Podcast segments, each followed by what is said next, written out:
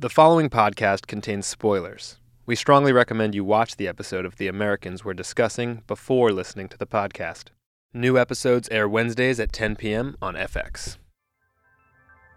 say if you're on a subway and they get onto the car and just before the doors close they jump off and get back onto the platform well if any of us do that obviously it's going to tip him off and then they just abort their their missions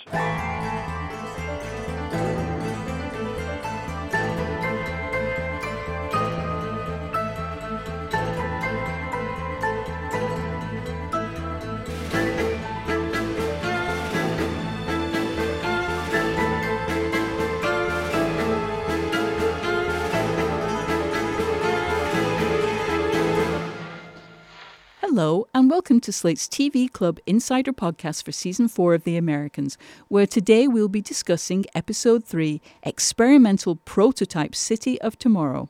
I'm June Thomas, a writer and editor at Slate, and I'm the host of this podcast, which takes you behind the scenes of the show. Today we're going to be talking with a former FBI special agent who, like Stan Beeman, worked in the counterintelligence division.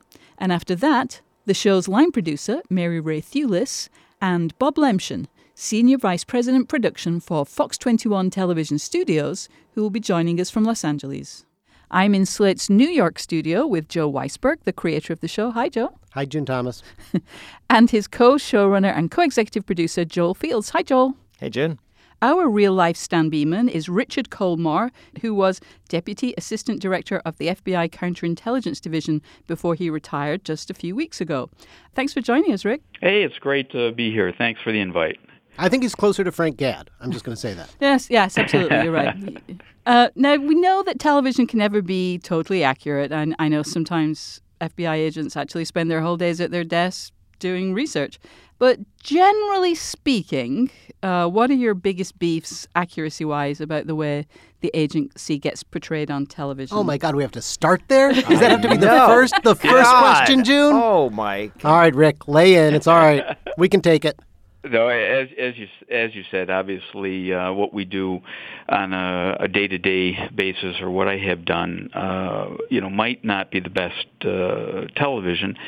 However, I think in general the biggest beef is that it seems to gloss over the legal process and what we have to do, agents have to do to uh, to carry out their mission, and you know that is following the Constitution. Did you have kind of um, a different experience with the people on the other side? That is to say, the people you are pursuing. The difference between being a criminal investigator and pursuing bad guys, bank robbers, Yeah. and to murderers and whatnot, Mm. and pursuing spies. Most certainly, uh, and I think that's what I found to be the most interesting change and significant challenge is that uh, you know for the most part catching a bank robber is easy. You know, not all, but most are not that bright. They're leaving their uh, pitcher uh, behind many times, taking bait money, and uh, however, I specialize in Russian intelligence.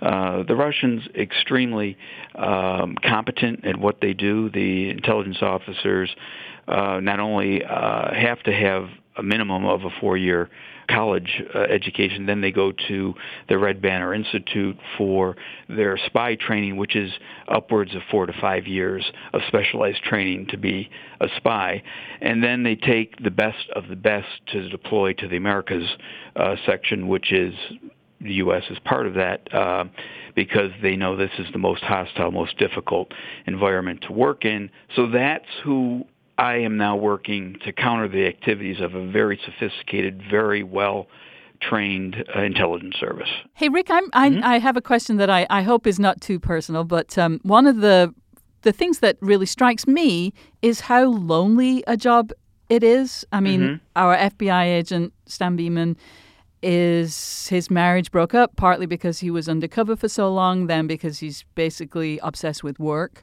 Well, can I add one thing to Yeah, that question? A- As you answer that, will you also answer, like, were you guys mostly friends with each other? Did you mostly socialize with other people from counterintelligence, or did you have a lot of friends from outside of work? Like, when I worked at the CIA, it was very insular in that way. Was the FBI the same way? hmm It, yes, in many regards. Um, one of the things that when I did work criminal matters, I was freely able to obviously talk about those type of cases and investigations uh, with with family members and with others. It's kind of in the office. Uh, working counterintelligence, it you know I worked undercover uh, too, but there are safeguards in place to, to monitor how you're doing uh, emotionally and uh, you know mentally to make sure that uh, there is that balance and uh, that you're able to fulfill the job uh, uh, doing the undercover role and and still keep uh, a healthy mental balance. What what kind of safeguards are you talking about? Well, see, uh, every six months when I was uh, undercover, I would have to go through a process where um, you're meeting with headquarters officials and uh, psychologists uh, who are going through a series of questions uh, and interview process in talking with you to, to kind of make sure that you're able to still distinguish between your, your role that you're playing and who you really are. And so there's a lot of care uh, to to make sure that that line doesn't get uh, blurred. And if you, all of our undercover assignments are voluntary, so they cannot force you. Uh, the bureau does not force any employee to go undercover mandatory. And so if you're at a point where you're not capable or fit to uh, continue with the operation, uh, even though you're totally fit to be an agent, they may uh, you know request that you are removed from uh, from that role, or you can ask at any time to be removed uh, from it. So, uh, and I, you know, I don't think the public really realizes that that there is that oversight uh, and the ability to uh, to remove yourself if if you feel it's detrimental to your your personal health.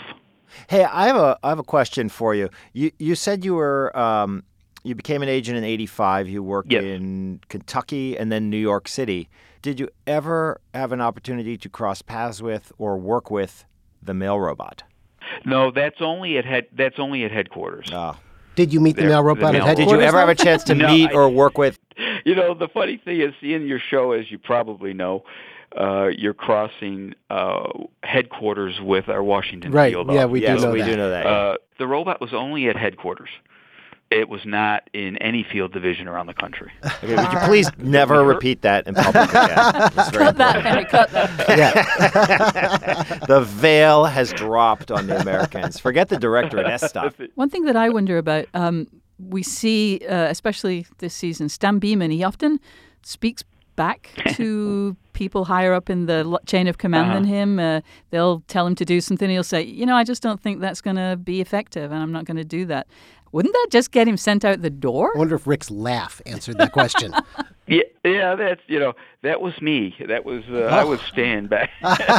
you were the one talking that- back to your superiors. and- no, very interesting. I mean that uh, those interactions that I've seen uh, Stan have with his superiors, it does happen, and you know we do hire individuals. The bureau hires individuals to be. Um, not robots, but to be innovative, be thinkers, be uh, for you know forward leaning, and come up with uh, solutions.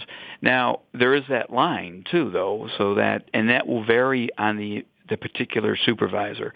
So some supervisors, shall we say, are more open to suggestions by a field agent uh, or an undercover agent and to where the direction of the case might go. Some are not as as receptive. So obviously, uh, bottom line is is we do have a chain of command. But again, a lot of times too, especially if you have field agents that have a lot of experience and can rationalize and explain the situation as why they want to do A instead of B, and if it makes sense, uh, you know, oftentimes the uh, the supervisor will will agree to that. I was very interested to see that before joining the FBI, you got a master's in behavioral psychology, Mhm. and Mhm. I- I wonder how how that study impacted your career and as you as you pursued these characters. extremely useful, especially when uh, we're doing. I'm doing the undercover uh, phase of of my uh, career that I had, and I worked in about nine undercover separate undercover operations, all against the Russians. It is that ability to assess, to pick up nonverbal signals that might be being sent because bottom line is I'm dealing with humans and I'm human myself, but also I am trying to recruit a human, and so that extremely uh, useful uh, for my career. And in most uh, undercovers, you know, the the uh, SVR officer never knew uh, who I was. Um, you know, that was never me that made the revelation or, or tried to do the recruitment. So I was doing spotting, assessing. I was a dangle, if you will, uh, usually with a business cover so that I would have uh, be Joe businessmen with a background that would be of interest. And uh, when we say a dangle, I would be positioning myself in a way that the intelligence officer, the Russian intelligence officer, would find me. And then uh, he believes he's recruiting me to work for him. And as he's working um, me, obviously I'm assessing intelligence on him and uh, his uh, his weaknesses, if I can determine weaknesses, and then we're doing another team of a profile of a recruitment effort against this person. So I'm there to spot and assess and to evaluate. And then what we're doing, he said, well, what if you never recruit the person, which sometimes obviously happens, or never even try, you know, because we determine he's not somebody that would be uh, subject to a recruitment we are neutralizing his behaviors because every for a typical intelligence officer in in New York or in Washington D.C.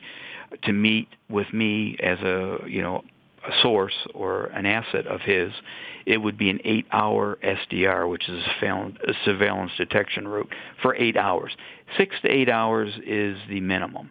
So obviously that would make boring television too if, if you had uh, if you if you had to have an eight hour show to watch the guy but he spends that much time uh, doing uh, what they call SDR surveillance detection routes. Usually three means of transportation have to be used. So that will mean uh, that he'll uh, either start out in a car may, maybe with his diplomatic plates on the car he'll drive that for a period of time then he'll put it in uh, down and uh, go into a subway and uh, then uh, leave the subway and then maybe on foot or a bus or another to the final location at all times checking for surveillance behind him, you know, looking for FBI surveillance because he would not want to lead the FBI to his contact because obviously then he loses a source. So again, that's taking a lot of his time. Right. And so what we're doing is I'm neutralizing his ability if he is working me as a double agent, I know he's not working somebody else that we don't know about. That's interesting. Can the, can I just ask you a technical question? Can the FBI successfully stay on an SVR officer doing an eight-hour SDR without him knowing? No. No. Now, contrary to what might be seen in movies, and in that it is, uh, and they are, and likewise when when it's done in that manner and it's all pre prearranged, uh, the route has been approved by Moscow Center before it's even done. And many times that surveillance detection route uh, wasn't even done by that officer. It was done by another officer at another time at another posting and sent that to Moscow Center to be approved. And then they put that in their vault of, okay, these this SDR is approved now, where sometimes we have seen, though, and I will say this, where they cut corners. And if you have an officer that decides, you know what, uh, I'm going to cut a corner and uh, not do the entire SDR, and uh, that's where you make mistakes. And then if they make a mistake, we're there to capitalize on on a mistake like that. If they begin their SDR, and a lot of times it would be in a position where um, like say if you're on a subway and they get onto the car and just before the doors close, they jump off the car and get back onto the platform. Well, if any of us do that or get back onto the platform, obviously it's going to tip him off. And then they just abort their their mission. So they do not then meet continue on with the so there's a lot of in those 6 hours or 8 hours of surveillance work that they're doing there's a lot of checkpoints that they'll go through to make a determination by the officer, am I under surveillance, am I not? And if I'm, he believes he's not, he continues forward with his mission. If at any time he thinks he is, he backs off. Rick, I have to say, I have to say, listening to this, I think you're going to like season four. Exactly. That's exactly what I was thinking. All right. Thank you, Richard Kollmar, for speaking with us today. Um, and thank you, too, for your service. Thanks so much, Rick. Well, thank you for the invite, and it was great speaking with you all. And now let's talk to line producer Mary Rae Thewlis and Bob Lemchen, Senior Vice President Production for Fox 21 Television Studios, who's joining us from Los Angeles. Hello, Mary Rae. Hello, June. Hi, Bob. Good morning. Thank you for joining us.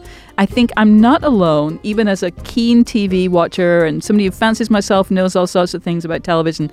I don't really, really, truly understand what your job titles involve. Mary Rae, I asked Joel about your job the other day, and he started to tell me, but he ran out of breath before he finished. So I know, I know that there's True a story. lot involved. Um, so maybe just tell me when people ask you what do you do, what do you tell them? And we'll start with Mary Rae. I'm going to say the main thing I do, and I will give you more detail, but the main thing I do is adapt to changes. Because as much as we plan and we think about things, everything changes and you have to adapt quickly. Uh, this week, just for example, we had a, the leading act, leading actor. I don't want to mention names, but leading actor for the couple of last episodes, his mother passed away, and so we had to shift the whole schedule around and make. And he was extraordinarily helpful, but we had to make all kinds of changes, all within a two-hour period. And the reason it was a two hour period, and this just gives you a little detail, by three o'clock in the afternoon, if you change anything for the next day, if you change personnel, if you don't need your lifts, if you don't need your trucks, uh, you're stuck with them. And there are great financial implications. So it was literally the pressure was we have to figure out what, uh, you know, 150 people are going to do in the next two hours and then run with and let them know. However, that, I mean, that's sort of what I consider I don't know if it's a talent or a curse, but that's what I consider biggest one of the biggest parts of my job. But probably technically, some would tell you I'm responsible for managing the money, for um, helping with Bob and with the accounting, uh, set up a budget. Uh, you know, try to keep to the budget, beat people up when they don't keep to the budget, uh, working with the assistant directors on schedule, which is my background. I'm an assistant director, so schedule is something I have a pretty good feel for.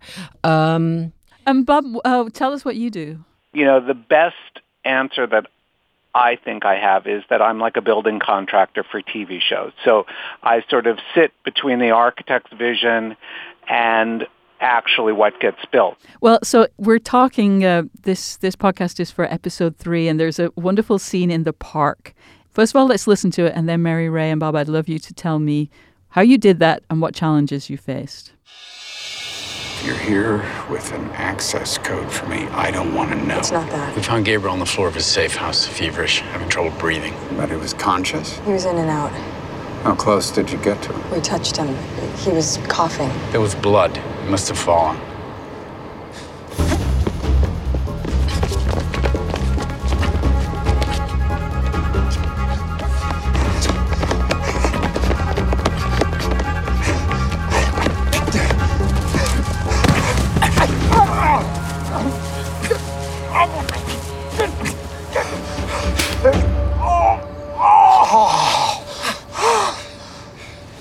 Get off me!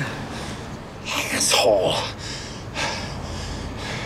You should have wrapped Gabriel in plastic and burned his body. Okay, so that was awesome. Now, how did you do that?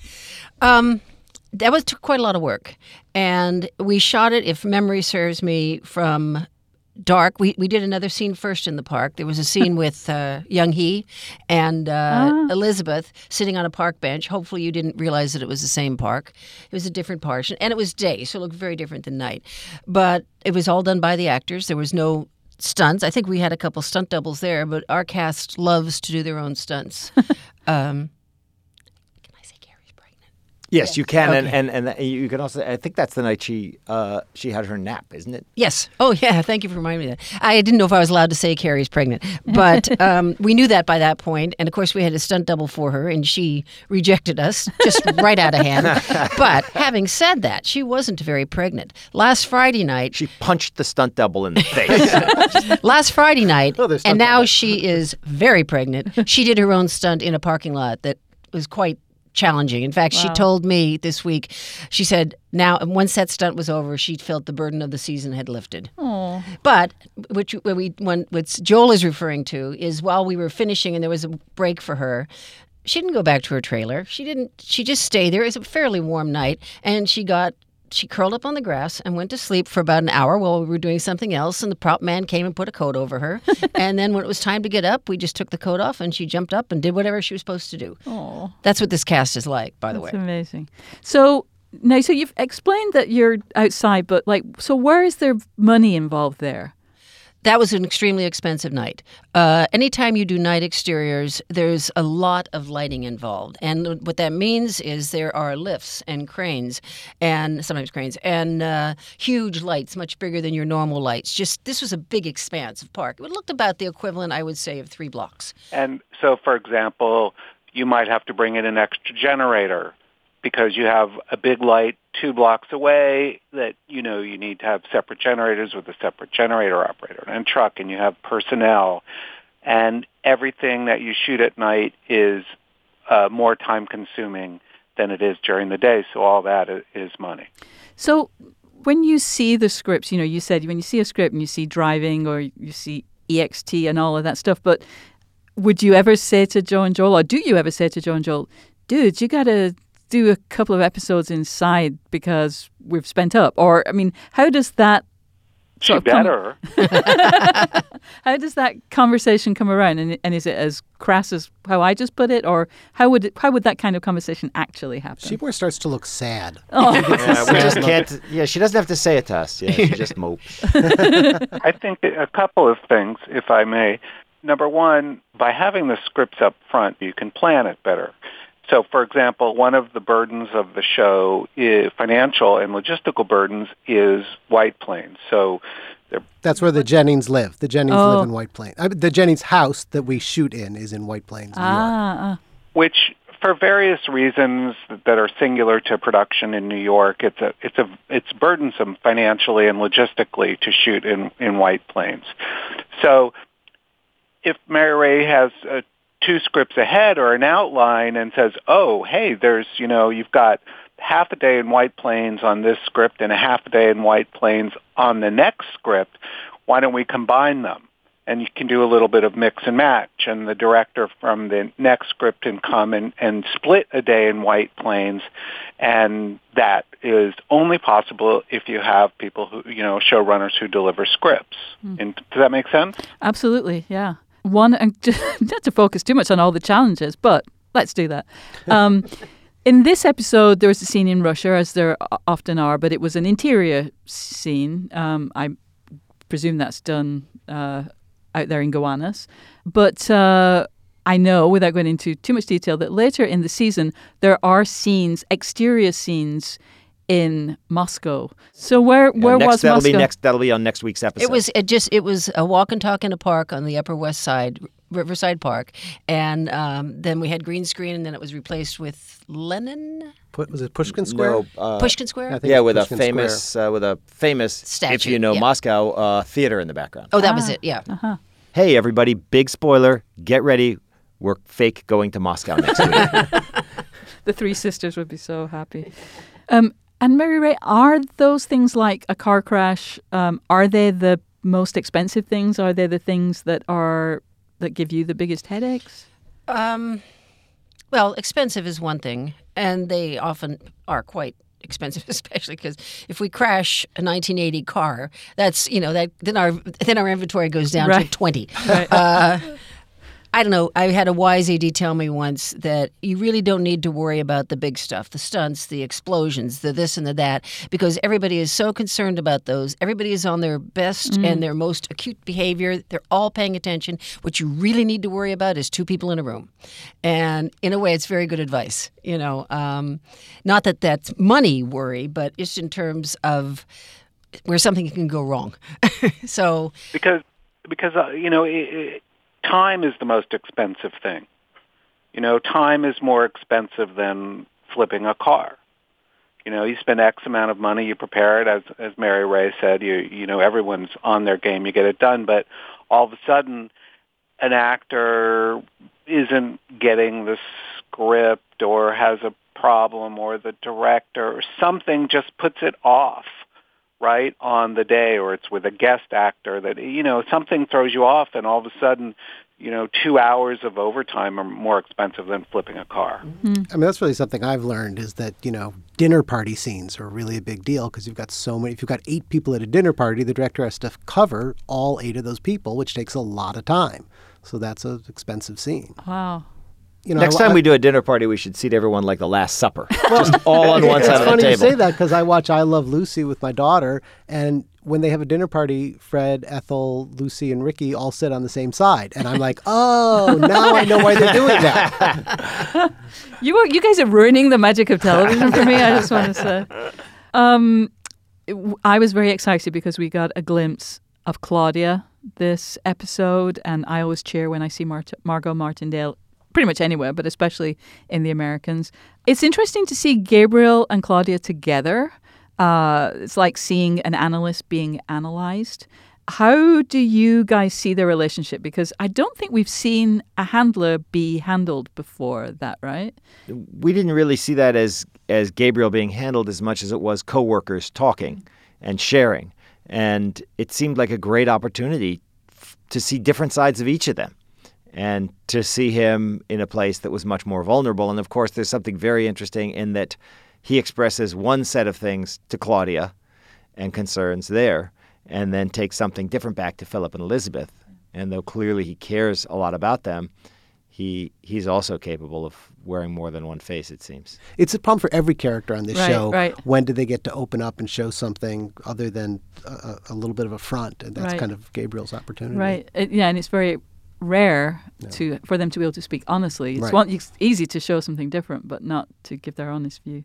Nina has a dream scene in this episode, and she actually has kind of several this uh, this season, um, and it's really striking because it's a very realistic show, and it's these dreams are almost like a fantasy element. Um, were you trying to introduce a fantasy element into a very realistic show? I don't think so. I think that's something we have tended to avoid. We've had very right. few dreams, right? You know, and I think it's something we both sort of bridle against in general. It just seemed to fit this story. I mean, she's been in these places, very isolated, you know, prison, the the military complex, and it just it just seemed right that you would go into her dreams a little bit. So our goal was to make make the dreams real and try to think what her unconscious would be conjuring up. Yeah, may I just bring up a production note in yes, this context? Please. Um, the dream sequence. Uh, we didn't shoot it during the episode for one reason and another, and it kept dragging on and dragging on and hanging out there. We had to get it. So we finally took our original director was not available. We took Chris Long and we showed him where we were going to shoot it, which was in this crappy little room that is, I want to say, maybe one and a half times the size of this room we're sitting in right which now. Which is tiny. Yeah, tiny. And um, ugly and whatever. And Chris said, you know, I wonder what it would be like if I filled it with flowers. And he came back with this completely crazy original idea, pitched it to Joe and Joel, and it ended up being fantastic. And, and so that was something that pr- production and and just he was so incredibly miserable about where he had to shoot this thing really enriched it, I think. Right, and, and that location was actually was that the same storefront we used? So that was the original safe house recreated from season one. Oh, right. Uh, which included a, just a disastrous for sound creaky floor. Oh my god! That, and you couldn't get in and out. It was unsafe. I mean, it could have. it was like a, it was shooting in a box, and we had to take out a, an artificial wall if anyone wanted to come in the door. I mean, it was. it was at the second season. We built the safe house to sort of match that. Yeah. And Joe and Joel promised me it would never be used again, and we tore it down. there have been a few. There have been a few of those, but not too many. But um, so we went back to the original place, but but production kind of turned around or helped at least creatively with the wow. thing. Um, when Philip and Elizabeth go to visit Pastor Tim in this episode, this is perhaps too personal a question, Joel, but I know that your father was a rabbi. Is there anything of him in this? You in know? fact, between seasons, we uh, got on the phone with some people that my dad worked with, uh, one rabbi and uh, and one minister who he had worked closely with in the civil rights movement and talked about what would you do in exactly this circumstance? What would you do if at the height of the Cold War Mm. uh, a girl came to you and told you that her parents were KGB agents? And the responses were very interesting and, and informed him. What did they say? I think it was it was a very surprising conversation. It was very heartfelt and human, and uh, and it was a lot of that scene did grow out of that, as I recall. And he, and he talked about the the need to protect and defend the family, but also the need to protect and defend the community, Mm. and that they would have to do what was right and work together to find what was right. But there was no sense of clarity that he was going to hold this secret. Right. Uh, he was he talked about the concern about violence and that if violence was being done either emotionally in this family or in the greater community, that was something he would feel a need to address. All pretty scary stuff for Philip and Elizabeth. All right, that's it for this week. Come back next week to hear us talk about episode 404, chloramphenicol, when we'll be joined by Costa Ronin, who you may know better as Oleg Igorovich Burov. Thanks again for listening. I'm June Thomas. Our producer is Henry Molofsky. This show is part of the Panoply Network.